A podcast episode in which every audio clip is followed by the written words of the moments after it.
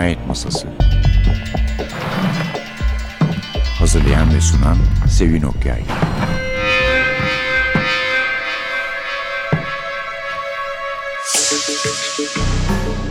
Merhaba, NTV Radyo'nun Cinayet Masası programına hoş geldiniz. Bu hafta ilgileneceğinizi sandığım, inandığım daha doğrusu bir yazarımız ve kitabımız var. Joe Nesbo. Ancak bu noktada şunu söylemek zorundayım. Biz bazen biliyorsunuz buraya Ayşe Erbular çağırıp Norveççe isimleri telaffuz ettiriyorduk. O da söylemişti. Bunu da gene işte insan unutuyor tuhaf geldiği için. Yu diye okunuyor yazarımızın adı. Yu Nesbo. Daha da beteri kahramanı müfettiş dedektif Harry Hall. Hall'un soyadı da Hula diye okunuyor. Bundan böyle böyle söylemek zorundayım. Kusura bakmayın. Evet, Joe Nesbo, Yu Nesbo. Hayalet, Phantom İngilizce adı. Doğan kitaptan çıktı. Sanıyorum Nesbo'nun bütün kitapları oradan çıktı. Aslında daha da var. Keşke çevirseler çünkü ben de Nesbo'nun şu sıralarda yazan en iyi polisiyecilerden biri olduğunu düşünüyorum. Zaman zaman şiddetin tadını kaçırsa da ki kendi de bir iki yerde bunu yaptığını itiraf ediyor zaten. UNESCO çeviren hem polisiye çevirilerde, korkuda hem de yüksek edebiyat dediğimiz şeyde tecrübeli, iyi bir çevirmen. Yazar aynı zamanda Dost Körpe. Evet, orijinal adı ise umuyoruz yani Gienfert. Aslında bu kitap yani UNESCO'nun serisi Harry Hula serisi ille de önceki kitapları okumayı gerektiren ya da o kitaplarla hayati bir bağ olan türden bir seri olmamakla birlikte daha önceki iki kitaba özellikle bir önceki Leopar'a bağlı. Leopard'da zaten Snowman, Kardan Adam'ın etkilerini ve izlerini taşıyordu. Nasıl bağlı? Yani bu kitabın başında takım elbise içinde Harry Hula'nın döndüğünü gördüğümüz yere mesela o kitaptaki olayların sonunda gitmiş. Aslında bu kitabın başında Hong Kong'dan döndüğünü 3 yıllık bir sürenin ardından gördüğümüz Harry Hula Hong Kong'a Leopard'daki olaylar yüzünden gitmiş. Bir sevgilisi var. UNESCO okuruysanız bilirsiniz. Raquel. Dünyada sevdiği seveceği tek kadın. Ve onun bir oğlu var. Oleg. Oğlanı da seviyor. Bir tür babalık etmiş. Birlikte büyütmüşler denebilir Raquel'le oğlanı. Oğlan da onu seviyor. Ve onlarla birlikte olmayı çok istediği halde Raquel çocuğunun tehlikeye girmesini istemediği için polisten başka bir şey olamayacak gibi görünen Harry'nin gerçekten de tehlike dolu hayatından ayrılmalarını istiyor. Bu arada Leopard'da o kadar derinlere dalmış ki çıkmak için yüzünün bir kısmını feda etmesi gerekmiş. Yani ölümden kurtulmak için kendine zarar vermiş, kendi yüzünü yaralamış. Tedavi olsa, ameliyat falan olsa da 3 yıl sonra bile Hong Kong'dan geldiğinde tam gittiği gibi olmasa da hala yüzünün bir tarafı büyük bir yara izi taşıyor ve geldiği anda Oslo'ya girdiği anda kontrol için, teftiş için kendince girdiği bir ayak takımı, uyuşturucu müptelası ve hayat kadını bölgesini teftişe gittiğinde onu baştan çıkarmak isteyen kadın bile onu görünce ürküyor ve arkasını dönüp gidiyor.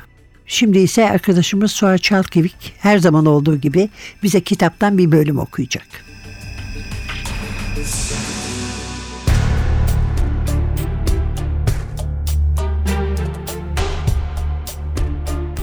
Şöyle söyleyeyim, benim işim uzmanlık alanım cinayetler. Hala da az çok bilgili olduğum tek alan bu.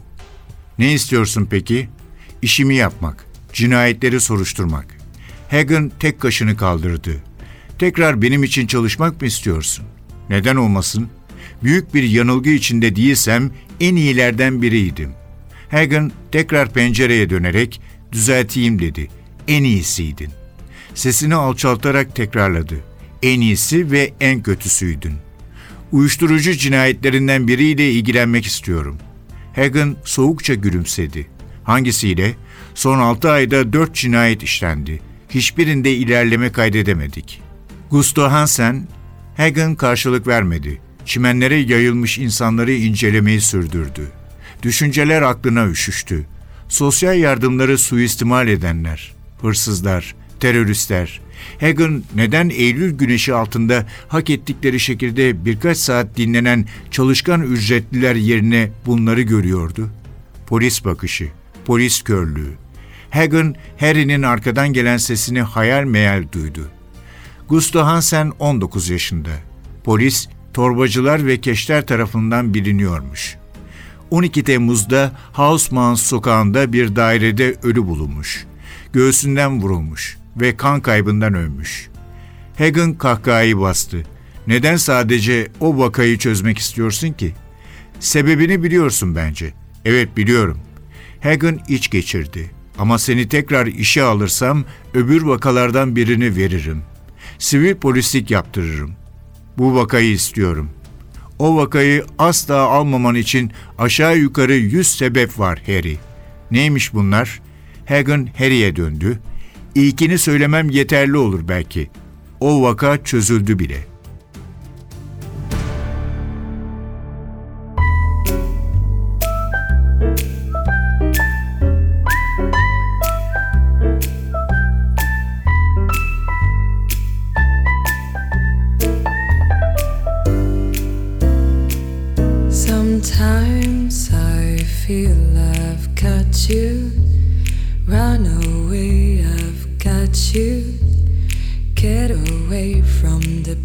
You drive into the heart of me. The love we share seems to go nowhere, and I've lost my light. For a dust and turn, I can sleep at night.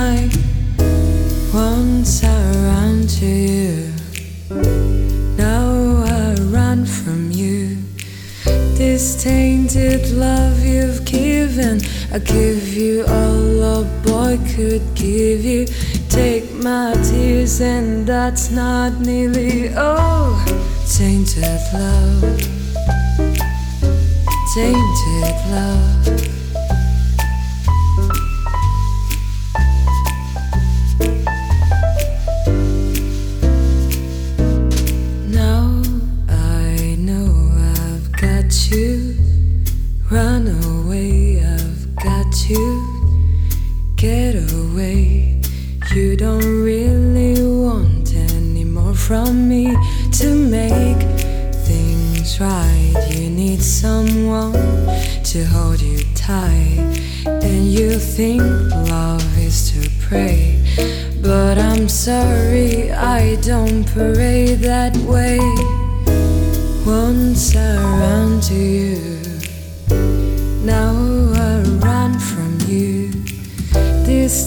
Tainted love you've given, I give you all a boy could give you.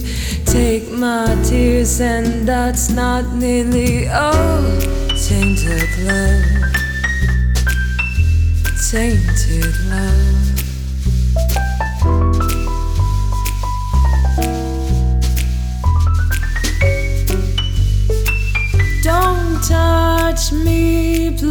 I cannot stand the way you tease. I love you, though you hurt me so. Now I'm going to pack my things and go. Once I ran to you, now I run from you. This tainted love you've given, I give you all a boy could give you. Take my tears, and that's not nearly all. Tainted love.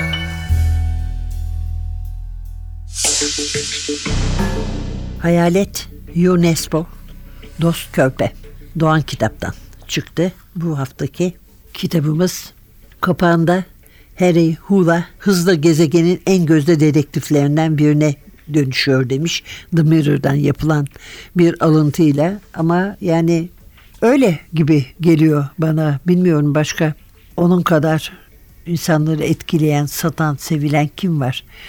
Nespo biliyorsunuz on parmağında on marifet biri zaten yani borsacı, yazar, rock yıldızı yani sadece müzik yapmıyor. Hakikaten rock yıldızı olarak ülkesinde çok tutulduğu bir dönem var. Bir grubu var. Dolayısıyla hayata pek çok farklı noktalardan durup bakmış biri. Harry Hula bilmiyorum ona benziyor mu? Bana sanki hep biraz benziyormuş gibi gelir ama yazarının yüzünde öyle bir kendinden memnuniyet ifadesi yani kendini beğenmişçesine değil memnuniyet olarak ve ışık var ki Harry Hula'nın kendini içine attığı kapkaranlık kuyular yakışmıyor ona yani. Dolayısıyla belki de sadece sarışınlıkları dışında bir benzerlikleri yoktur. Evet efendim. Hayalet dediğimiz gibi kardan adamdan yola çıkıyor. Çünkü kardan adamdan akıl danışıyor Leopard'a sonra Harry. Sonra Leopard'daki olaylar yüzünden işte malum yüzünün bugünkü hali ortaya çıkıyor. Sevgili Raquel'ini bırakıp Hong Kong'a yerleşmek zorunda kalıyor. Oleg'den uzaklaşıyor. Polislikten atılıyor. Zaten böyle bir niyeti de yok yani polislik yapma niyeti de yok. Oslo'ya dönmeye hiç niyeti yok. Ama bir haber oluyor. Oleg ona zaman zaman baba diyen büyüttüğü çocuk birini öldürmekten yargılanıyor, yakalanmış, hapse girecek. Harry Oleg'in birini öldürebileceğine inanmıyor. Onun için de kalkıyor Hong Kong'dan uçağa biniyor ve kendi bir takım elbise alıyor. Şaşılacak bir şey. Kendisi tişört ve kottan pek şey yapmaz. Kazaklar da var tabii iklimi düşünecek olursak. Pek şaşmaz onları giyer ama demiş ki hırpani birisini kim ciddiye alır? Dolayısıyla takım elbiseyle gitmiş. Önce eski amiriyle gidiyor konuşuyor. Diyor ki bunu bana ver. Ben gireyim gene buraya. Bu dosyayı bana ver. Buna ben bakayım. Diyorlar ki yok o dosyayı başka bir şubeye verdiler. Ona bakamazsın. Bu arada can düşmanı sayılacak Mikael'in de onlara çok yakın olan aynı binanın içindeki bir şubenin başına geldiğini öğreniyor ki o da bu kitaptaki belli başlı karakterlerimizden biri.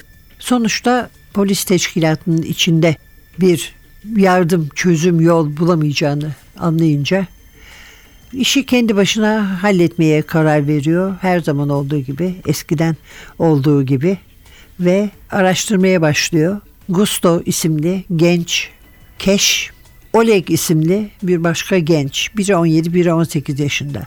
Keş tarafından öldürüldü mü, öldürülmedi mi?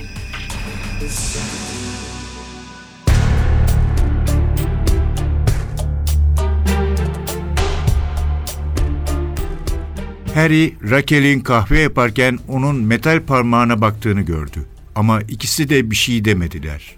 Aralarında kardan adamdan asla bahsetmemek konusunda sözsüz bir anlaşma vardı. Bu yüzden Harry mutfak masasında oturarak Hong Kong'taki hayatından bahsetti. Raquel'e anlatabileceği kadarını anlattı. Herman Cloyd'un borç danışmanlığını yaptığını, borcunu geciktiren müşterilerle görüşüp hafızalarını dostane bir şekilde canlandırdığını söyledi. Kısacası o görüşmelerde borçlarını bir an önce en pratik ve uygun şekilde ödemeleri tavsiyesinde bulunuyordu. Başlıca ve en temel mesleki vasıflarının çoraplıyken 1 metre 92 santim boyunda olması, omuzlarının genişliği, kan çanağı gözleri ve yeni yara izi olduğunu söyledi. Dostane, profesyonel. Takım elbise giyip kravat takıp Hong Kong, Tayvan ve Şangay'da çeşitli ülkelerden insanlarla görüşüyorum. Oda servisli oteller, zarif ofis binaları, Çin'e uyarlanmış medeni İsveç tarzı özel bankalar, batılı tarzı el sıkışmalar, kibar sözler, Asyalı gülümsemeler. Çoğu ertesi gün ödeme yapıyor. Herman Cloyd benden memnun. Birbirimizi anlıyoruz. Raquel ikisine de kahve koyduktan sonra oturdu. Derin nefes aldı. Ben Lahey Uluslararası Adalet Divanı'nın Amsterdam bürosunda iş buldum. Şey diye düşündüm. Bu evi, bu şehri ilgi odağı olmayı geride bırakırsak Harry beni diye düşündü. Anıları geride bırakırsak her şey yoluna girer diye düşündüm. Bir süre öyle oldu da. Ama sonra sorunlar başladı. Önce anlamsız öfke nöbetleri. Oleg çocukken asla sesini yükseltmezdi. Huysuzdu, evet ama asla öyle yapmazdı. Onu Oslo'dan uzaklaştırmakla hayatını mahvettiğimi söyledi. Bunu söyledi. Çünkü verecek karşılığım olmadığını biliyordu. Ben ağlamaya başlayınca o da ağlamaya başladı. Seni uzaklaştırmamın sebebini sordu. Bizi şeyden kurtarmıştın. Şeyden. Harry başıyla onayladı. Raquel o ismi söylemek zorunda kalmasın diye. Eve geç saatlerde gelmeye başladı. Arkadaşlarıyla görüştüğünü söylüyordu. Ama o arkadaşların hiçbirini tanımıyordum. Bir gün Blind'daki bir kahve mekanına gidip esrar içtiğini itiraf etti. Hani şu turist mekanı Bulldog Palace'a mı gidiyormuş? Evet, Amsterdam'da normaldir diye düşündüm. Ama bir yandan da korkuyordum. Babası şey biliyorsun, Harry başıyla onayladı. Oleg aristokrat Rus genlerini babasından almıştı. Çabuk parlardı. Ruh halleri inişli çıkışlıydı. Dostoyevski'nin vatanındandı ne de olsa.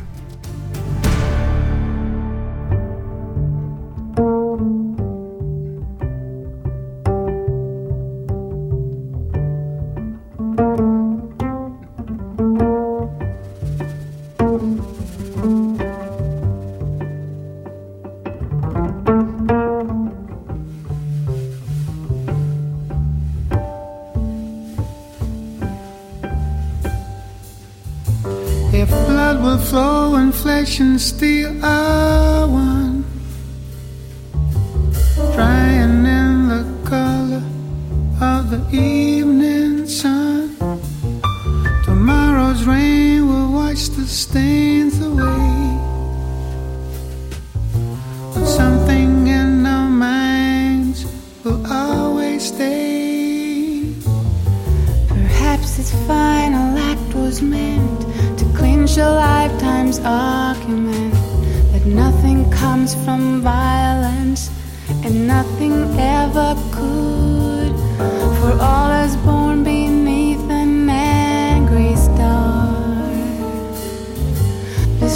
forget how fragile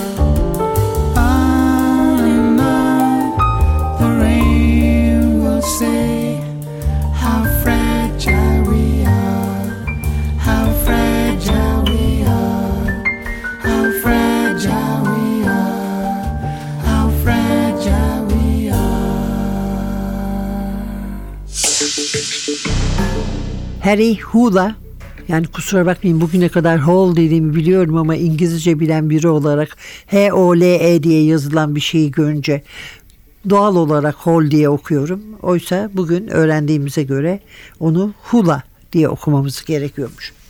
Evet, Harry artık dediğimiz gibi fevkalade meşhur bir dedektif. Polis teşkilatında şu anda olmasa da ve yazarına da çok para getirmiş bir dedektif. Ama UNESCO sadece Harry ile uğraşmıyor. Mesela çocuklar için yazdığı bir Doktor Proctor dizisi var. O kitapları yazmaya devam ediyor. Hatta onlar sahneleniyor. Çok da beğeniliyorlar. Ve Harry'i de yazmaya çok da meraklı değil. Yani çünkü bu bizim okuduğumuz kitap bizim için yeni ama aslında yeni bir kitap değil. 2011 yılında basılmış ilk kez. Başka şeyler yapıyor. 20 milyon dolar 2014 itibariyle kazanmıştı bu kitaplardan. Ve tabii bunlar sinemaya da uyarlandı. Filme de çekildi. Dolayısıyla sandığımızdan daha da zengin birisi olabilir. Zaten ülkesi Norveç'te. Tuhaftır ama Lüksemburg'un arkasından Avrupa'nın en zengin ülkesi. Niye Lüksemburg diyecek olursanız çünkü bir vergi cenneti onun için. Dolayısıyla Nespo da en zengin yazarlardan bir tanesi olabilir. Hatta Headhunters filmi bir BAFTA ödülü bile kazanmıştı. Başka şeyler de yazıyor. Başka oyunlar, senaryolar yazmak için verilmiş sözleri var. Bir de The Killing, Borgen ve The Bridge'in arkasından bir İskandinav serisi yazdı. Occupied, işgal altında diye bir Rus işgalinin sonrasını anlatan bir kitap bu. Bu fikri ilk kez sunduğunda demişler ki ya bu pek akla yakın bir şey değil. Bir Rus işgali mi yani? Ne işgalinden söz ediyorsun sen demişler ya. Olsa olsa bize kontrolün onlarda olduğunu göstermek için gelip bir görünüp giderler. Ama öyle olmamış tabii. Yani Ukrayna olayları çıktıktan sonra Joe Nesbo haklı olduğunda anlaşıldığını düşünüyor ve güvencedeyiz. Hiçbir şey böyle büyük ölçüde değişemez düşüncesi bir kandırmaca, bir hata olabilir. Her şey olabilir. Esas korkutucu olan bu. Çünkü şeyler çok çabuk değişebilir. İskandinavya'nın meselesi bu ki biz her şeyin böyle devam edeceğini, değişmeyeceğini düşünüyoruz. Ama diğer ülkelere de bir bakmak lazım demiş. 1990'larda Yugoslavya'yı düşünün. Doğru yoldaki bir demokrat ülkeydi. Sonra ne oldu? Slobodan Milosevic 6 ayda bir iç savaş çıkardı. Yani elbette kitapların siyasi bir yanı var ve onu da bu ilgilendiriyor. Anlaşıldığı kadarıyla ülkelerdeki değişiklikleri de yakından takip ettiğine göre. Evet efendim. Nespo henüz Lerson'un şöhretinden yani erken ölümünün de e, rakipsiz hale sokmuş olmasından onu. Bunu Lerson'u sevmeyen biri olarak söylemiyorum. Tam tersine çok severim. Tam seviyesine varmış olmayabilir ama Henning Mankel'le birlikte İskandinav polisiyesinin edebiyatının hatta önde gelen yazarlarından biri olduğunu söyleyebiliriz. Evet ondan bir kitap vardı bugün. Joe Nesbo, Hayalet, Phantom İngilizce adı. Orijinal adında bir cesaret daha göstererek bir kere daha okumaya çalışalım efendim. Gienfert. Gienfert Türkçe'ye çeviren Dost Körpe Doğan kitaptan çıktı. Önümüzdeki hafta gene Cinayet Masası programında birlikte olmak umuduyla mikrofonda Sevin, masada Atilla size elbette yani e, Oslo'dan yola çıkarak bulutlu, kasvetli günler dilemez ama koltuğun ucunda oturmanıza yol açacak kitaplar okuyabileceğiniz günler diler. Hoşçakalın.